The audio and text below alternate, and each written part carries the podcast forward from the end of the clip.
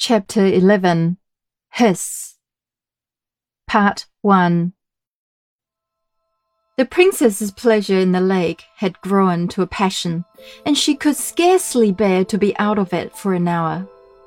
Imagine then her consternation when diving with the prince one night, a sudden suspicion seized her that the lake was not so deep as it used to be. The prince could not imagine what had happened.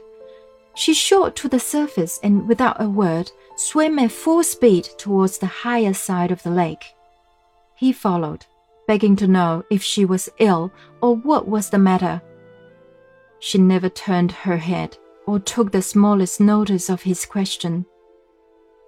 Arrived at the shore, she coasted the rocks with minute inspection, but she was not able to come to a conclusion, for the moon was very small, and so she could not see well.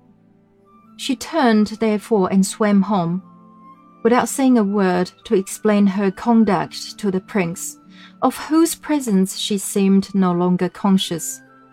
He withdrew to his cave in great perplexity and distress.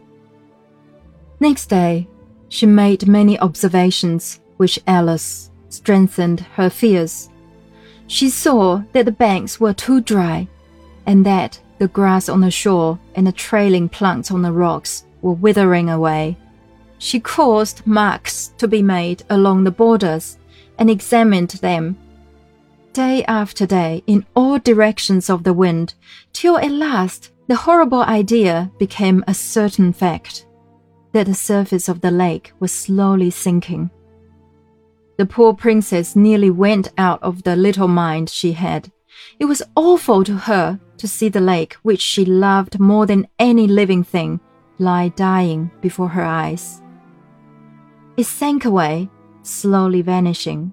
The tops of rocks that had never been seen till now began to appear far down in the clear water. Before long, they were dry in the sun. It was fearful to think of the mud that would soon lie there, baking and festering, full of lovely creatures dying and ugly creatures coming to life, like the unmaking of the world. And how hot the sun would be without any lake! She could not bear to swim in it any more and began to pine away. Her life seemed bound up with it, and ever as the lake sank, she pined. People said she would not live an hour after the lake was gone, but she never cried.